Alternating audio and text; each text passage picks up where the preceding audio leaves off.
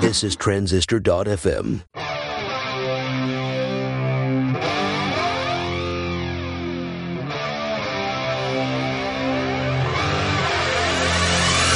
Hey, how's it going?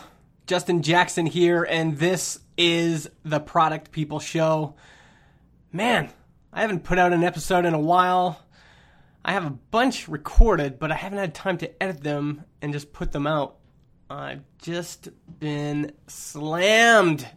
Haven't had time or energy for anything.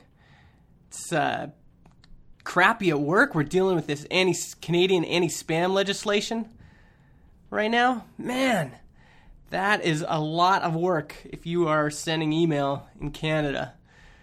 And uh, then at home, there's just always stuff to bring the kids to, appointments and classes and activities.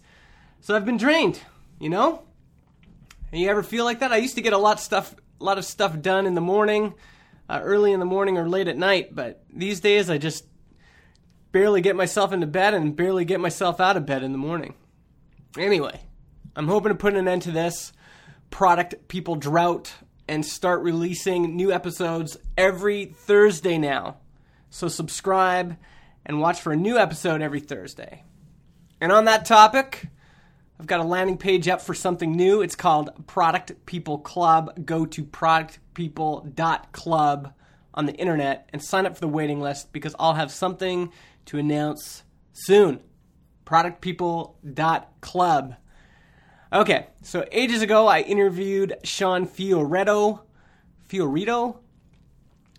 I have a hard time saying his last name, but he's the author of Sketching with CSS.com. And I like Sean a lot. He's from Chicago. He struggled for years trying to build his own products. Then he wrote this book, Sketching with CSS.com, and it just took off. So if you've ever struggled, if you've ever had products that you tried to launch and they didn't work, this episode's for you. You'll get to hear his story. By the way, this interview is available in full video in my upcoming book, Marketing for Developers. Go to justinjackson.ca slash marketing for developers for more information. Okie dokie. Smokey, let's get to the interview with Sean.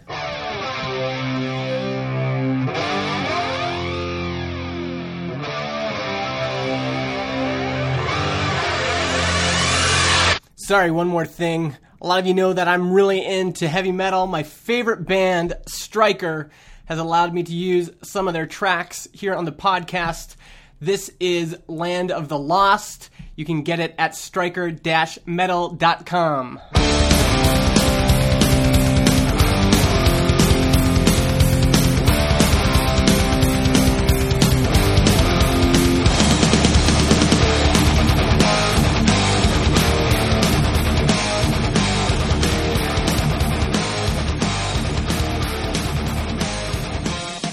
Hey, it's Justin Jackson, and I am here with Sean Fioroti. Fior- I knew I was going to get that wrong. Sean Fioriti. Fioritto. Fioritto. Man, I'm here with Sean. Sean is the author of Sketching with CSS at sketchingwithcss.com. Hey, Sean, how's it going? Going good. How are you? I'm doing good. Doing good. Doing good. Sorry I messed up your last name. That's okay. Everybody messes up my last name. Fioritto. That's right. Yeah, you got it. Nailed it. The problem is when you're under pressure, Yeah. it changes everything, doesn't it? Yeah, you know, I did an interview for Sketching with CSS with, um, and now see, I, I'm going to have to say his name, at Nick Disabato. And I, I was like, I could not say his name right. It took me like three times, and then we, and then I finally got it, and then we started recording, and then I said it wrong. Like, so it happens to the best of us. yeah, how it goes. Um, I've been really intrigued about sketching with CSS. Uh, it's uh, it's a book. Uh, maybe I can actually I'll just show a quick screen grab of it here, because um, there it is right there. And uh, I, you've done quite well with this. How, can you share a little bit of revenue numbers? How how well has this done since you launched it? I just went over twenty thousand dollars in in revenue. And, wow. You know, it's not like I spent a lot, so so that's mostly profit. That's awesome, and it looks like you've got uh, a few packages here, or is it just one package? No, it's a few. Yeah, three packages.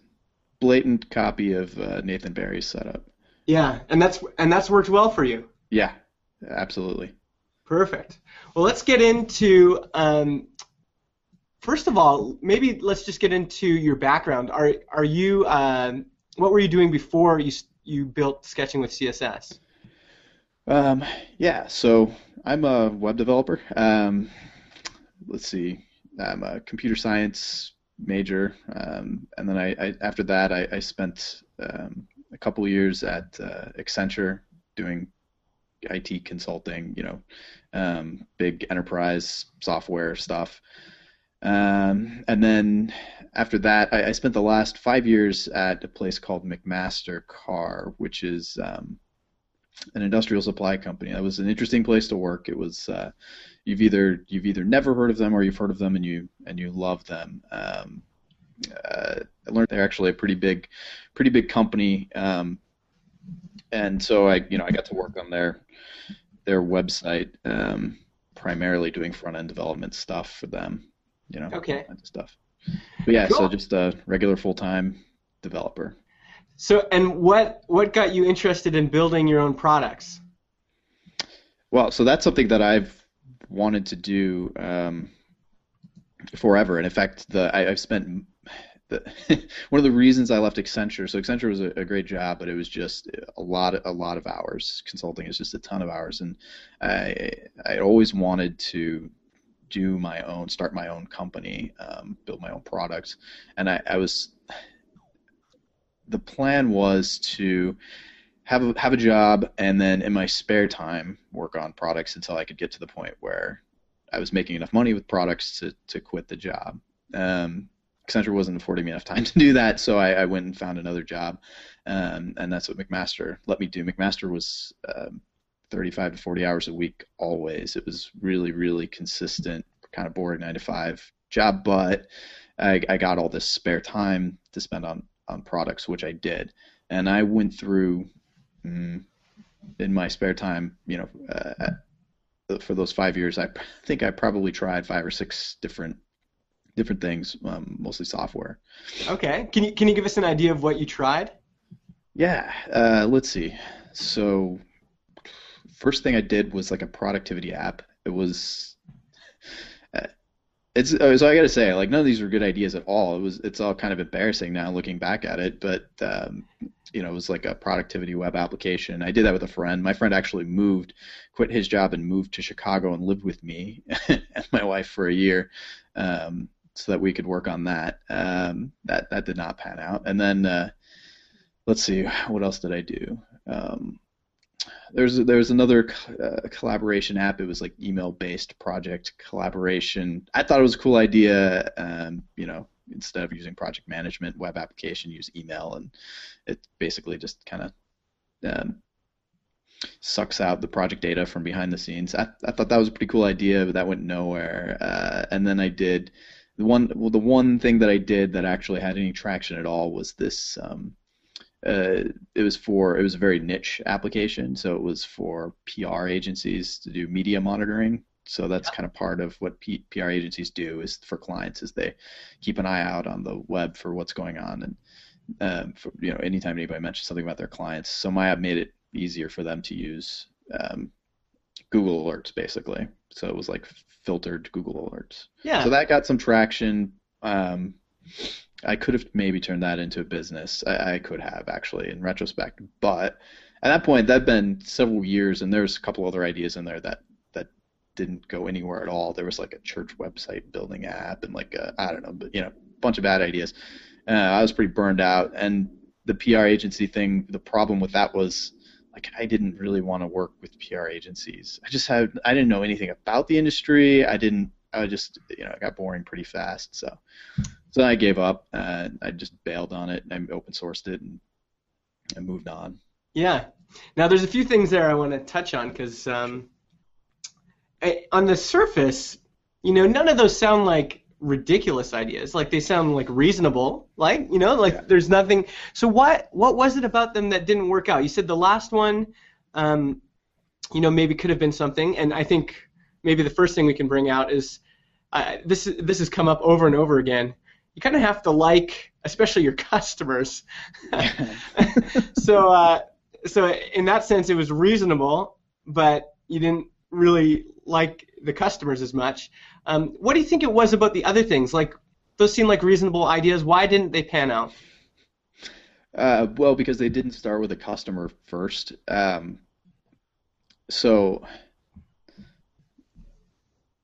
so this is tricky. It's I was actually um, really into the whole lean startup thing when that when that came out, Mm-hmm. um, and and I still I still think there's merit merit to that whole that whole thing. But like for I mean for example, I started with one other guy the lean startup meetup in Chicago. Like in the first meetup was like four of us in a in a bar. Like Yeah. uh, it, I was really, really into that whole idea, and the idea with that is, you know, you do customer validation, or you got a product validation, idea validation. You you you gotta you take your idea, and then you gotta see, you gotta talk to people and, and validate it. Um, so in in retrospect, I think the problem was that I think that's like backwards. Um, I would never do it that way again. I would never start with an idea, um, and then, you know, like people have this like this thought that that you're gonna have this like cool idea, and then uh, you're gonna you're gonna build it, and then you know you just all you have to do is find customers for it, and that's totally the wrong wrong way to do that. Uh, if you're uh, well, if you're a bootstrapper, but even even you know with other kinds of companies, but Mm-hmm. um, if you're a bootstrapper, especially, that's wrong because you just don't have time to waste doing that stuff. Um, and there are all kinds of pitfalls you run into as well. So, like with the project collaboration app. So, first of all, I was building this project collaboration app with no idea whatsoever of what customer I had. Which, I, in retrospect, it's like I don't know what the hell I was thinking with that. But like, how do you? it's like the project collaboration app that anybody can use for any project to help you know improve your workflow. Like that's that's impossible to market, impossible to like actually build a nice, clean, you know, app that's going to solve a problem for somebody. It's just impossible to go from that direction. So okay, then we discovered the lean startup thing, and we started doing customer um, interviews. Yeah. So first of all, I don't even know how I ended up. We started looking at. Um, we tried a bunch of different kinds of people we thought might be good fit for the uh, um, for this. And what we ended up doing was going with um, uh, nonprofit um, development organizers. So like there's a role in nonprofits where they they basically organize the fundraising and all of that, and that Yeah. um, so that the reason that worked well for us was I could run Facebook ads pretty easily and get interviews pretty easily with these people because I could just put their job title in the Facebook ad and then you know offer 20 bucks. So I think that's Yeah. honestly that's why we went with that. So like I started talking to them. Uh, I did probably 30, 40 interviews, you know, and uh, I got better at them, and I you know I started asking people if they would pay for it, and I would ask you know I would ask what I thought was ridiculous amounts of money for them to pay. So I did all the stuff um, that you're supposed to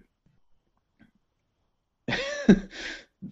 I guess the moral of the story here is there's a lot of different failure modes that you can that you can go through, and I pretty much hit all of them. Like in, in this case, there's just no way that I was gonna take that I was gonna like backwards fit onto. So here's here are all the problems with this, right? Mm-hmm. nonprofits nonprofits they do have a budget but like they're not really thinking that way they're really looking for um, freebies handouts stuff like that like Yeah. you know uh, and that's fine but that's not you know not a great customer to pick for your business so there's that Yeah. uh, the other problem was, you know, a, a collaboration app is like, what is that solving? Like, I didn't even know what problem I was solving. So, like, and how was I going to write marketing copy and blog posts? And, you know, how was I going to create my marketing for nonprofits? That's just way too vague, way too big, way too, it's just way too huge. So, that whole thing ended up petering out because of problems with my co-founder but really problems with my co-founder were happening because we were having problems with the business because nobody was buying it and like we didn't know what we were doing with it and it was vague and undefined and like it's hard to know if we were making progress. So like really i think it failed because you know we started with this idea first rather than starting with customers. Yeah, and that I mean that's something that I see a lot. Is, you know, I get a lot of email from people that are building things, and kind of the the the the thing a lot of people say is I've built this thing. Now, how do I find customers? Yeah, you're doomed. Like as soon as I hear that, I'm like, oh, you're doomed. Yeah. and and so, what did you do next? So once you figured this out, once you figured out this is not working, what did you do that ended up like maybe take us through sketching with CSS? Like, how yeah. did that happen? Yeah, so sketching with CSS. Um, so I got to give Amy Hoy and 30 by 500 credit for you know uh, for giving me the uh, the right framework and structure for working with and creating products. Basically, the main thing that I figured out with with that class. Um, and this is even before I took the class, was that you can't start with uh, you can't start with an idea. Like that's just I don't know how to put this. It's like a it's sort of a self-centered way of doing product development. Like it's all about me, me, me, like my idea. When you start to see it that way, you realize like you're not really helping other people. Like really, uh, it's about empathy for your customers and like really really really understanding and getting into like what your customers uh, problems are. So yeah. so i i was reading a you know a bunch of amy hoy's blog posts uh, and that's when i sort of had that epiphany um, which she you know handed to me on a platter. It's not like she she she says this over and over again. Um, so i couldn't take the class actually. Uh, at that point because she was like changing the format or something. Um, I was pretty desperate to take the class, so I actually I ended up reverse engineering it by finding every single thing that she'd ever written ever about it and p- pulling that all together, and then also getting in touch with a bunch of 30 by 500 alumni and and, and asking them questions and. Uh, a lot of those people are still my, my friends and, and mentors. So, sketching with CSS was actually created before I took 30 by 500 just by but I sort of created the class for myself.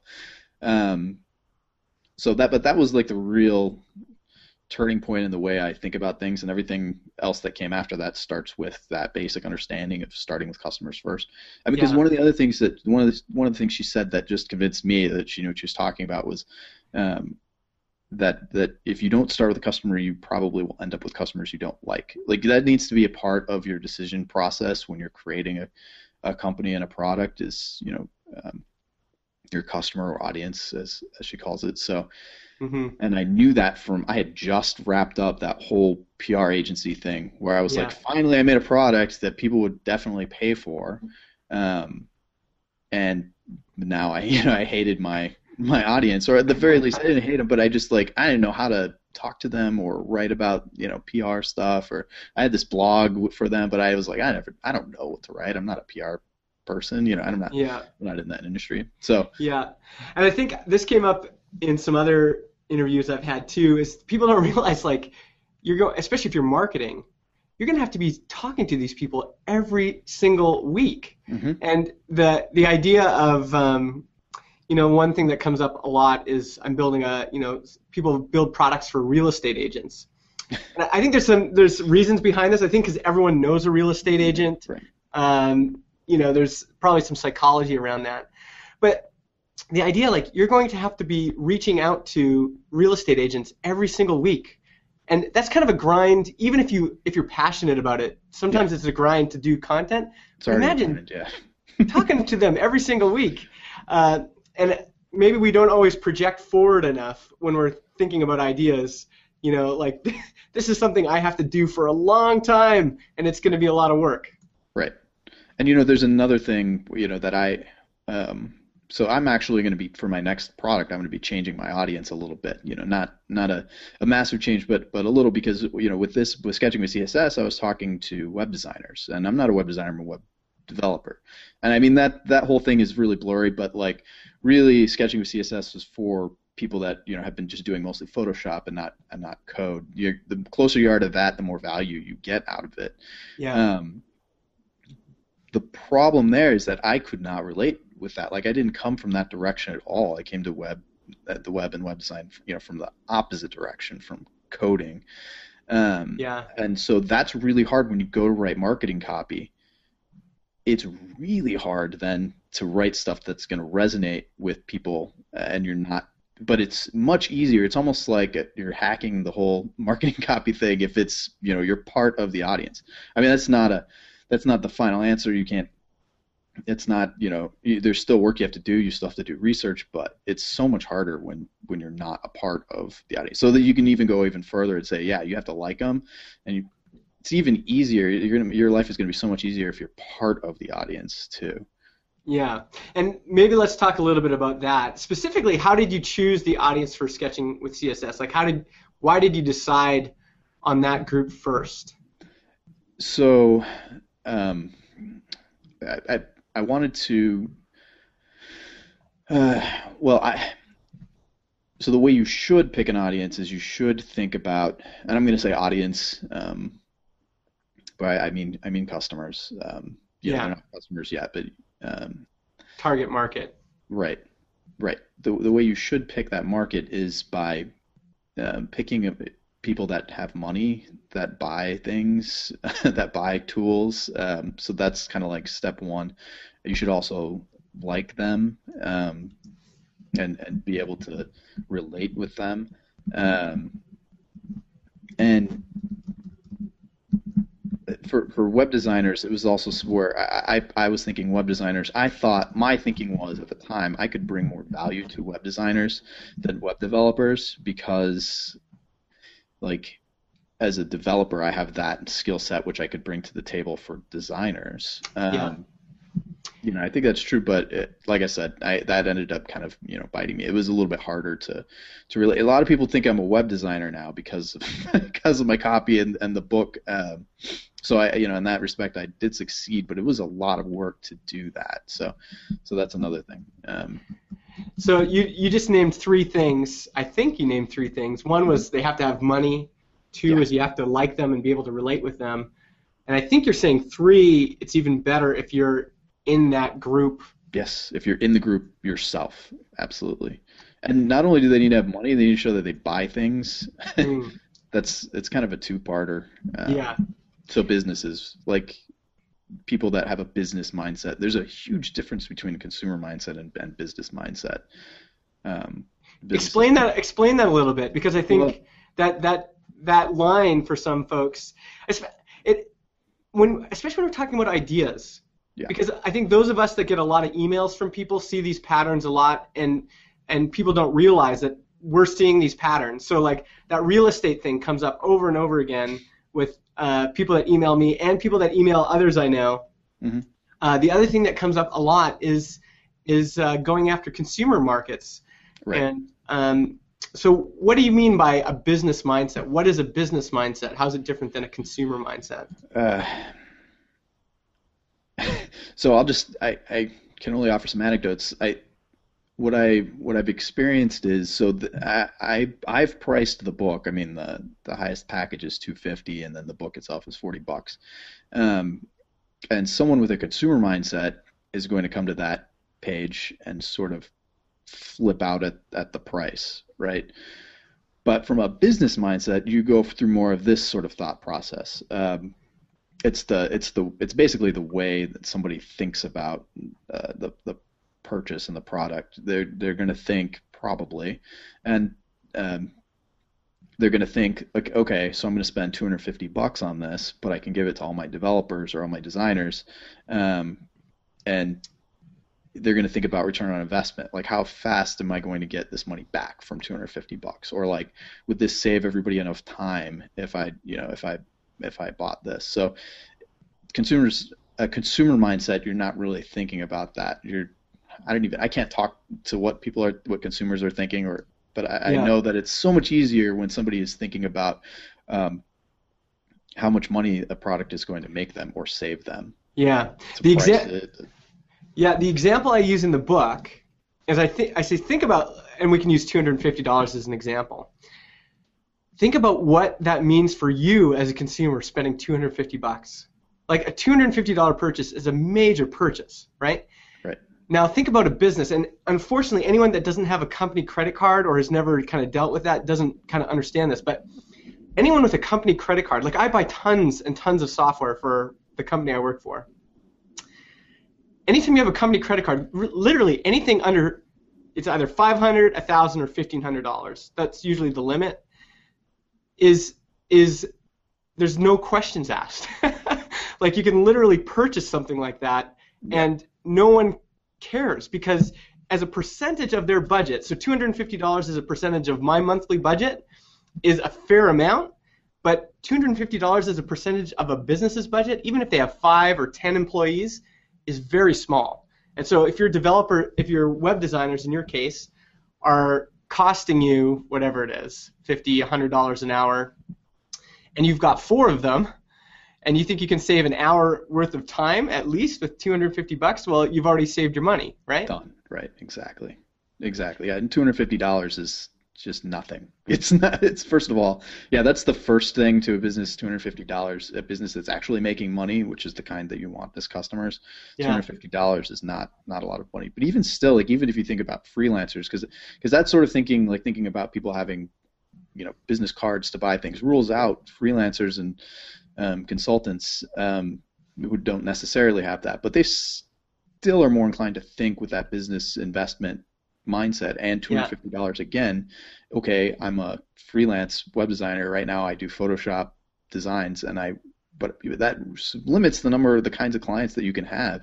Um, Yeah. if you are all of a sudden you know you can you can create prototypes and concept you can click on and like you can work better with a front end developer. That's those are those kinds of people are in more demand. You could probably double triple your rates and like in a couple hours make back the money that you spent on the book you know so Yeah. really with stuff like info products when you're when you're teaching somebody that the thing that i i think you got to factor in more is less the cost and more the time and being respectful of people's time because that's actually worth more than the money that they're going to end up spending on the book it's the time they're going to spend you know reading and working through your stuff Yeah, yeah, I love that. I love that idea. That the other, um, I've been thinking a lot about why people switch from a pro- one product to another, um, and uh, there's a lot of kind of thinking around this with the jobs to be done framework with Clayton Christensen. And one thought is, and I've seen this anecdotally, especially with freelancers, is they they might be thinking they've got options, right? So they could go back to school and learn what you're going to teach them. They could go to a conference or a workshop and learn what you're going to teach them, or they could buy your book. And I think that's actually a decision that a lot of people make a lot is, well, what should I do? Should I go to this conference? The ticket's 1500 bucks. The airline's going to cost me a thousand, and then I'm going to have to have a hotel and food. Wow, I'm up to a lot of money there. Uh, and you know, so they might be up to you know three or four thousand dollars and your book is two hundred and fifty dollars. It's it's a it's a choice. I can I can do this or I can switch to this, Right. and it's still doing the same job. I need to learn this so I can triple my rate, like you said. Uh, that was actually great marketing copy that you were just speaking, right? Like you're saying, if if you buy this book in an hour, you could probably double or triple your rate. Like that's that would be that could be a line on a page, right? If Right. you buy this book, you could double or triple your rate in an hour. Right. Um, and those are the kinds of things people react to, isn't it? Yeah that's one that's one of the one of the strategies that you could take with with your marketing copy that's not what i did actually with mine but yeah you could totally do that i think brennan dunn actually have you have you interviewed him Oh yeah, yeah, I've talked to him lots. yeah he's he's his marketing copy is all about that with his um double your i think his book title is even double your freelance rate yeah he's Yeah. much he's very good at that Yeah. Now maybe let's talk a little bit because I what kind of customers did you end up getting? So did you end up getting freelancers? Did you end up getting people buying with the corporate credit card? And were you able to kind of figure out why? Like what what was it that caused them to buy the book in the first place? Yeah, kind of. I mean, that's one of the things. So at this scale, like where, where I'm at right now, I mean, I've only sold twenty thousand dollars worth of the book. It's a it's a lot, you know, for my first thing ever. So I'm excited about that. But really, it's not that much. And so one of the problems, one of the things I struggle with is I don't, I, I don't have time or resources to to to put into figuring out these kinds of things. Like I, I. I have some idea. So I, anyway, I'm a little frustrated with that. Like I don't I don't really know some of the marketing stuff that I've done. I don't know exactly like how or when somebody went through all of the stuff I have set up and then ended up buying. I have kind of a guess, but that's about all I've got.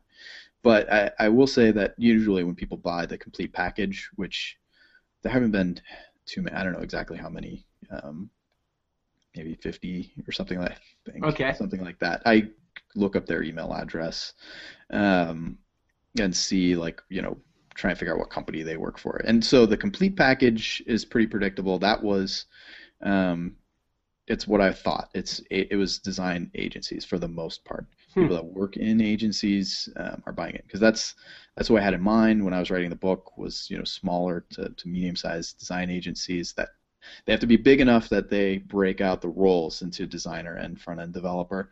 Um, Yeah. And so they're trying to make this transition to doing responsive design, which means that everybody's got to get more into the code. Yeah. So that that was pretty much what I thought would happen. So that I think that pricing and my marketing copy led to yeah those those kinds of people buying. buying Yeah. it. But then the rest, the other packages were quite a, a- little bit more of a mixed bag, and also then my newsletter. So I've got an idea for uh, for like what my newsletter is, is made of, um, like who you know what what people in my newsletter do. What I learned from that, I because I ran a survey. I just sent them a link to a survey because I was like, all right, I'm mystified. I was just getting a little bit frustrated because I didn't know who was on my list. Like, who are these people? I don't understand. You know.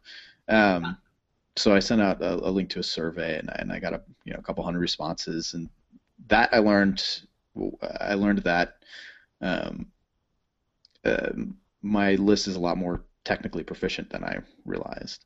So Hmm. I have mostly web developers, people that come from my direction of things, instead of oh, really?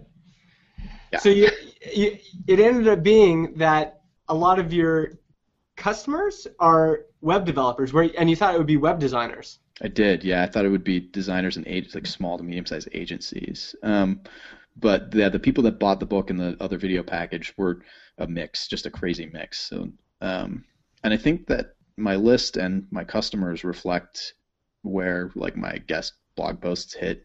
So like, um, and and who linked to me. Uh, so there are a couple like CSS tricks. Chris Coyier linked to me a, a couple times and mentioned me a couple times and did an interview for the book. And so a lot of the people on my list, the customers overlap with his stuff, and that's a more technical um, audience. And it was, so I, I think it, that it had more to do with that.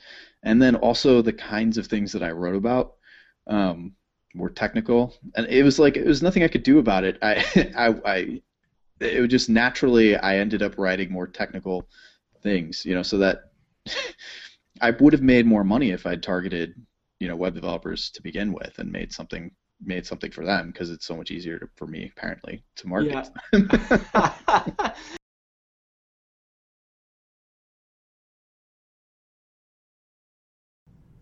All right, I'm just going to break in here. Remember, I was talking about productpeople.club. That's www.productpeople.club. Well, the full version of this interview in video is going to eventually be available there. So that's a little uh, heads up as to part of what Product People Club is going to be about. You're going to be able to watch the full, I think it was an hour and a half with Sean. We actually went through um, shared screens and went through a lot of his process, a lot of the steps he took to build and launch and test, uh, validate all those things, this idea for sketching with CSS. So, if you haven't already, go to productpeople.club, sign up for the waiting list, and you'll hear when we launch. Exactly. Cool. Well, this has been really helpful, Sean. Thanks so much uh, for sharing your process. That I really, I like the fact that you have this history of trying some things before that didn't work, and then you. It's just helpful because I think we've all been there where we've tried some things, and then being able to kind of explain how you found this audience, and then kind of determined why they might be a good audience, and then did that research, and then offered the solution, and then kind of went through the whole process of writing and launching the book. Really helpful. Great, that's awesome. I'm glad it was helpful. So if you want to uh, check in with Sean, you can go to sketchingwithcss.com and uh, check out the book for sure. And uh, anything, anywhere else you'd like people to find you on the internet? Yeah, on Twitter at sfioritto, which nobody can spell. I'll I'll make sure I overlay the actual video with that with your Twitter handle. yeah. Uh, awesome. Well, thanks again, Sean. Okay, great. Thanks, Justin.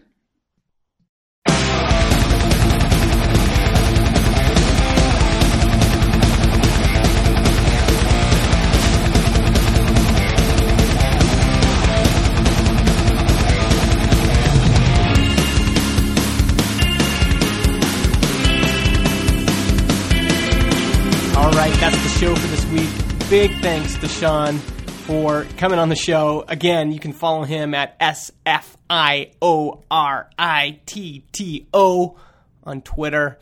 He also has a great free Flexbox tutorial. Go to sketchingwithcss.com slash flexbox dash tutorial. You can follow me, Justin, on Twitter at MIJustin. You can check out my blog, justinjackson.ca. Hey, if you haven't done it already, go to iTunes, find the show, just search Product People, and leave us a nice review. That really helps the show get noticed, helps other people find the show, and the more people that find the show, the more people we have building products, and that is a good thing. So, give us a review on iTunes, share the show with your friends, follow us on Twitter at Product People TV. Okay?